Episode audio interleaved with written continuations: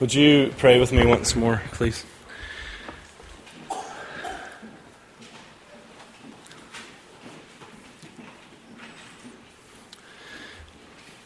The pronouncement of your scriptures is that your word accomplishes things. It reads us. It changes us. We're asking that you might pry into the various places that we find ourselves this morning haggard, fatigued, excited, depressed, anxious, hopeful. In this great chaotic soup of need of this congregation, let the words of Christ come and engender hope, engender an unbounded kind of confidence in you and your willingness and your ability to do things. Would you come, Lord Jesus, surprise us with your presence this morning? Amen. Several years ago, 20 ish, Kathy and I, Kathy, my wife, and I were not yet married, but we were in the midst of our 100 year courtship and we had gone to a wedding.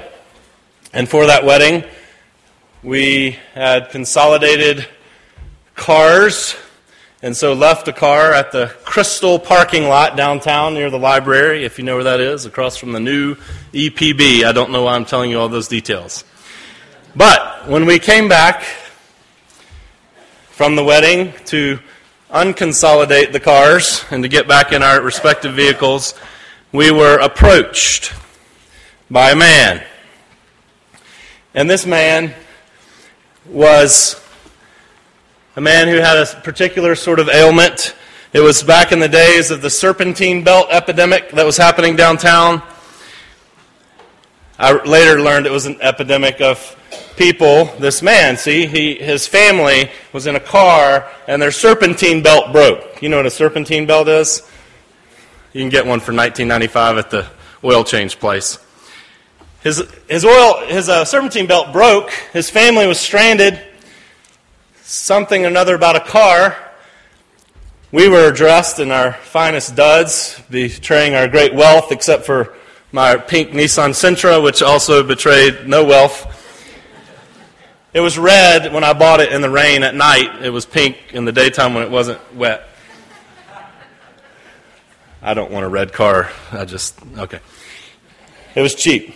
So, anyway, so I, being a young, earnest fellow who took Matthew 25 quite seriously, I said, Well, come on, get in the car. I'll take you. I'll take you to your family. I'll take you to your car. We'll get it worked out. Kathy was excited. she was in another car. This was pre cell phone, so I didn't get to hear what might she be thinking. But so I drove this guy, and he took me to the first place. And a number of shady places he drove me to, he drove me. He's like, "Hey, just go right back behind this building here. My car should be back there." So I, I drove him back there because I was an idiot, and his car was not there. So he said, "Oh, well, it must be around the corner here." And we're driving all around McCallie Avenue, Central Avenue, all around down there. He drives me to another place, not there.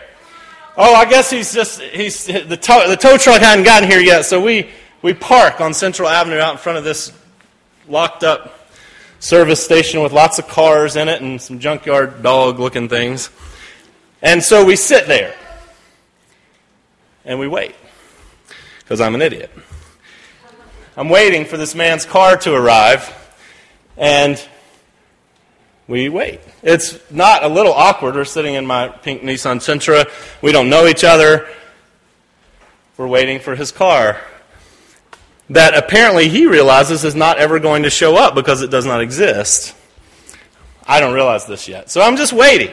And eventually I'm like, buddy, I, am sorry, I got, I'm going to have to go. So I wound up giving him the money and, you know, 20 bucks or 10 bucks or something.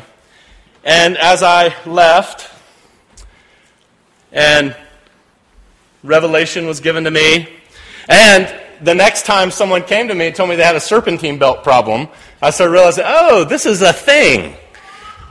Lots of people have serpentine belt problems. It's getting around. But I started to realize man, that guy was absolutely audacious. I mean, it was shameless. That was, was shameless in Costanza type proportions that he was willing to let me drive him to a place where he knew there would be no car of his. He was willing to let me just sit there and wait and spend ever how much time knowing that he was lying. But you know what he got in the end? He got his money. Because I'm an idiot. But he got his money because he was audacious, he was shameless, he didn't give up, he didn't ever let me call his bluff, he didn't call it for sure. And what I think about when I think about that story is it's a little bit, the characters are a little bit changed and the dimensions are a little bit turned, but it's something like what Jesus urges when he's talking to his disciples about prayer.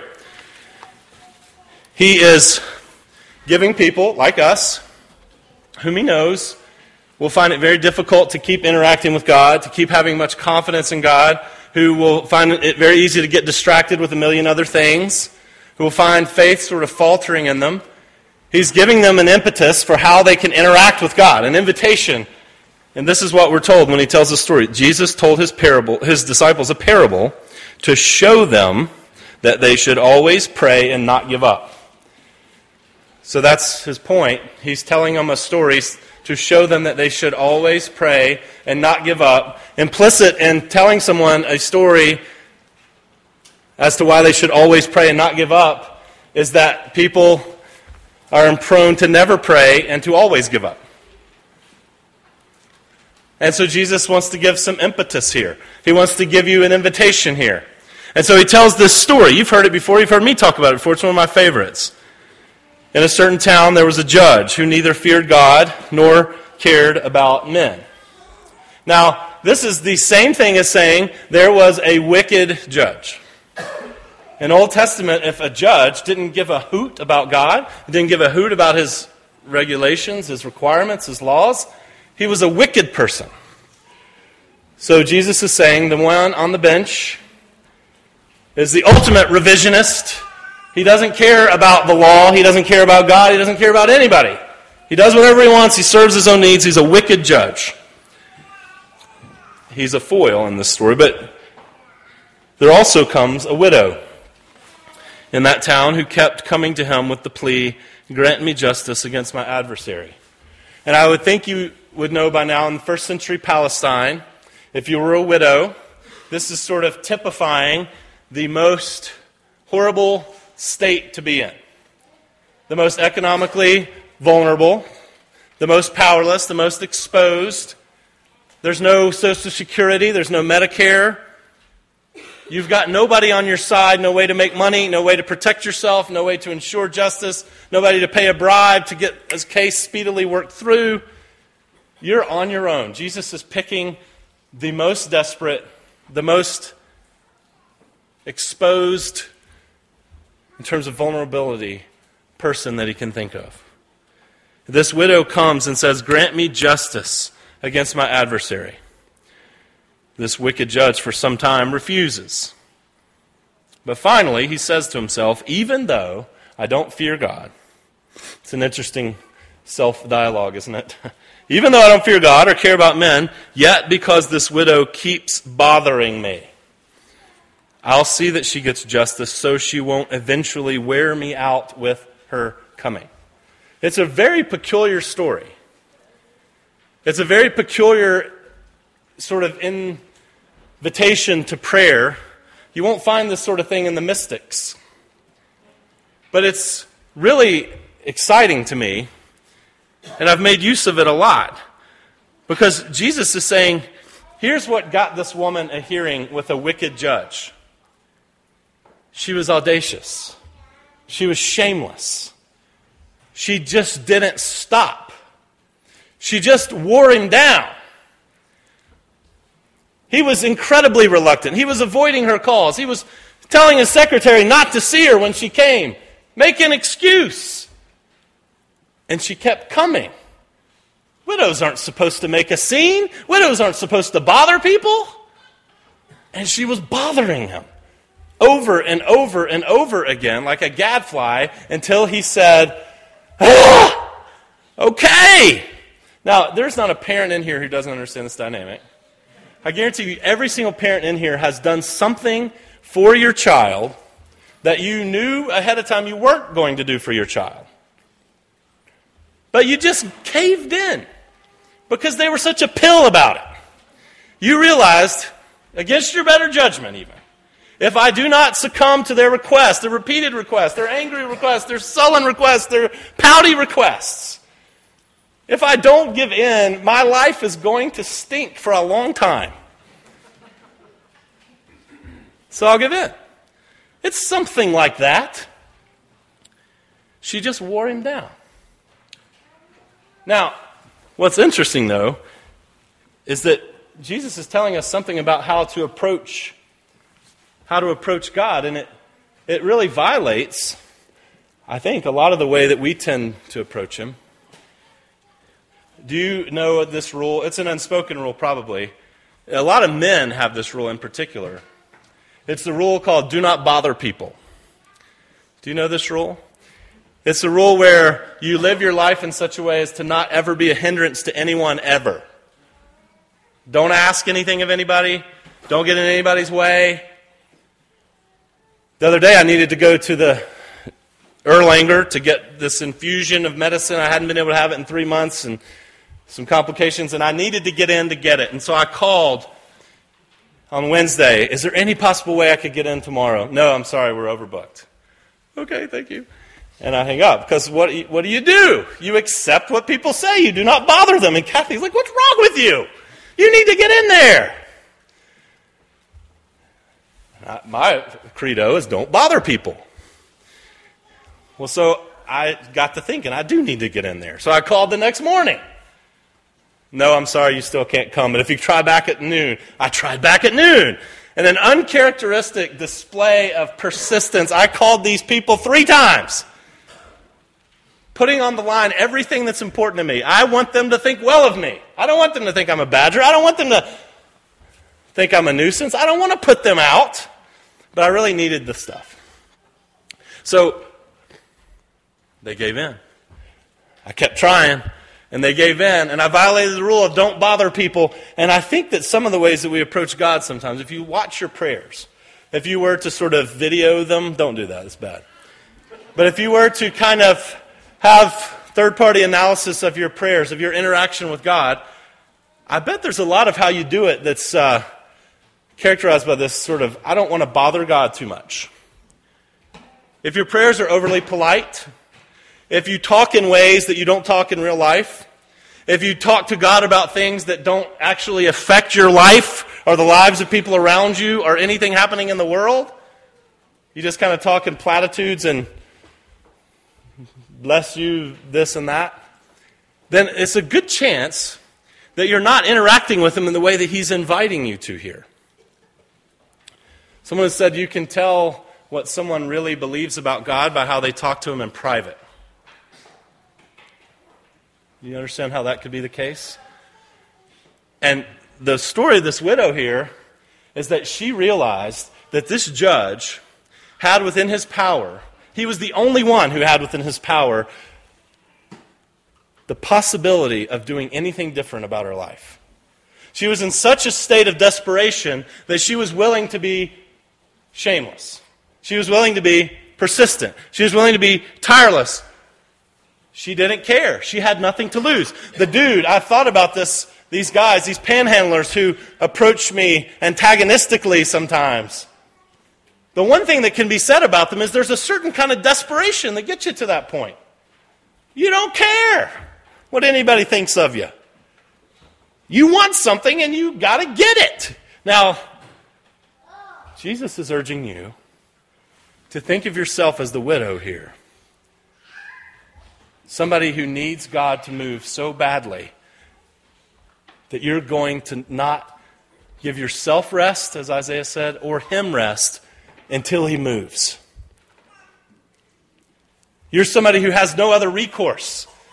And you're thinking of God as the one who has the power and who has the capability and the willingness to actually do something about it because, see, the difference between Him And the judge, he's making an argument from lesser to greater, is that he's actually not reluctant. This judge succumbs unwillingly for his own convenience. But God invites you to come because he wants to hear from you. Because prayer is how he has set up part of the governance of the universe. That's how he wants to co rule the world with us. He wants us to pray so that he institutes justice, so that he institutes his peace, so he institutes his reign.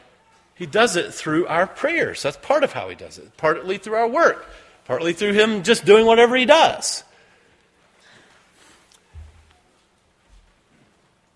You can know whether you're really very confident in him by looking at what are my prayers like when I'm by myself?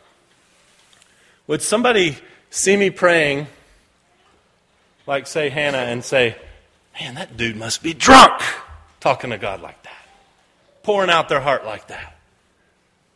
You know the prayer scene in The Apostle? It's my favorite one where Robert Duvall's up in his room. He's screaming to God. Do y'all know? Has anybody seen this movie? 1994. Robert Duvall, the greatest actor ever lived. He's a preacher, and he's standing in his room. He's got his wife beater on, and he's sweating.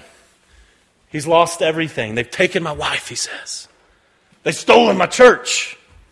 That's the temple I built for you, O oh Lord. I yell at you because I'm mad at you, he says. I can't take it, he says. Give me a sign or something. Blow this pain out of me, he says. Give it to me tonight, Lord God Jehovah. And if you won't give me back my wife, give me peace. give it to me, give it to me, give it to me, give me peace. I don't know who's fooling with me, whether it's you or it's the devil. I don't know. I won't even bring that other human into it. He's just a mutt, so I won't even bring him into it. But I'm confused, Lord. I'm mad. I love you, Lord. I love you. I love you, but I'm mad at you, Lord. I'm mad at you. So deliver me tonight, Lord. What should I do? Now tell me. Should I lay hands on myself? What should I do? I know I'm a sinner every once in a while, a womanizer, but I'm your servant. Ever since I was a little boy, I'm your servant. And you brought me back from the dead. Tell me, what should I do? I've always called you Jesus. You've always called me Sonny. What should I do, Jesus? This is Sonny. This is Sonny talking now. What should I do? His mother gets a phone call from the neighbor next door who's heard him shamelessly, audaciously, persistently engaging all that's bad about him with all that he knows is good about God. The next door neighbor calls and says, what is going on over there? It sounds like you got a wild man over there carrying on, hollering, and whatever. Who is that? And his mother answers, Ever since he was a little boy, Sonny's talked to the Lord. Sometimes he yells at the Lord, and sometimes he talks. Tonight, it just seems to be that he's yelling. And she just delights. She just laughs. Why would she laugh at that? She laughs because her son has learned the truthfulness of this passage, that God means it. He wants people crying out to Him, offering everything about them, everything that's broken down about them. When you're praying for justice, you're praying that God would set right everything that's gone cattywampus in the world, everything that's presently not the way God intended, all the ways that His shalom has been vandalized, you're praying that back right side up. So when you start to notice economically things are bad, you start to notice in your business things are bad, you start to notice that in people's health and people's relationships and in your children and even in yourself that things are not as they should be, your first recourse, not your last. Your first recourse, Jesus says, is to be a people who are wearing God out with your coming. Because you're so confident that if anybody's going to do anything about anything, it's going to start with Him. It's going to be superintended by Him. It's going to be empowered by Him. And He's the one we need. What will you wear God out about this year. I know, as one author said, that human history is sorrowful enough to make a stone cry. Your lives are like that. There are things in it. There's injustice all over the place. There's dilapidated ways of things being. They're all invitations for us to shamelessly, tirelessly wear God out, that He might set it right. But will He find faith on the earth? That's the question. Will He find people who are willing to do that? That's the question. And as I close, I'd say this. It might seem like a weird kind of thing for Jesus to say, a weird kind of way for him to invite us in to pray, to say, using boxing kind of verbs, like this widow is beating me down. She's dotting my I with her constant requests. Like, isn't that a peculiar way for God to talk about the relationship between his children? But Gordon Mc, uh, George MacDonald, rather, who taught C.S. Lewis a lot, once said this, and it's very helpful, and I close with it. He said, A runaway may leave home and eventually return because he's hungry. Hunger might bring him home, but he needs his mama more than he needs his supper. The hunger just got him there to the lap that would make him right. And he says God could, if he wanted, he could meet all the needs of all the world all at once without anybody asking. He's very smart. He's very big, powerful. Speaks things into being. He could snap his fingers, stuff would happen. But he says, But God withholds that men may ask. That's part of his method. If you think about anything broken down in your life this year, as an invitation to wear God out about it, it's God's invitation to get you close to Him, to come on in, to trust Him big enough to be able to do something about the things you can't do anything about. Will you wear Him out this year? Tirelessly? With audaciousness? With shamelessness? Will you pray in such a way? Sometimes, if someone were to see you, they'd ask if you needed a psychiatric evaluation. Will you trust Him enough with all your inner gunk? Your fear, your doubt, your anger, your excitement? That you bring all of it to Him day and night, that you wear Him out with your coming. That's my hope for us this year. Let's pray.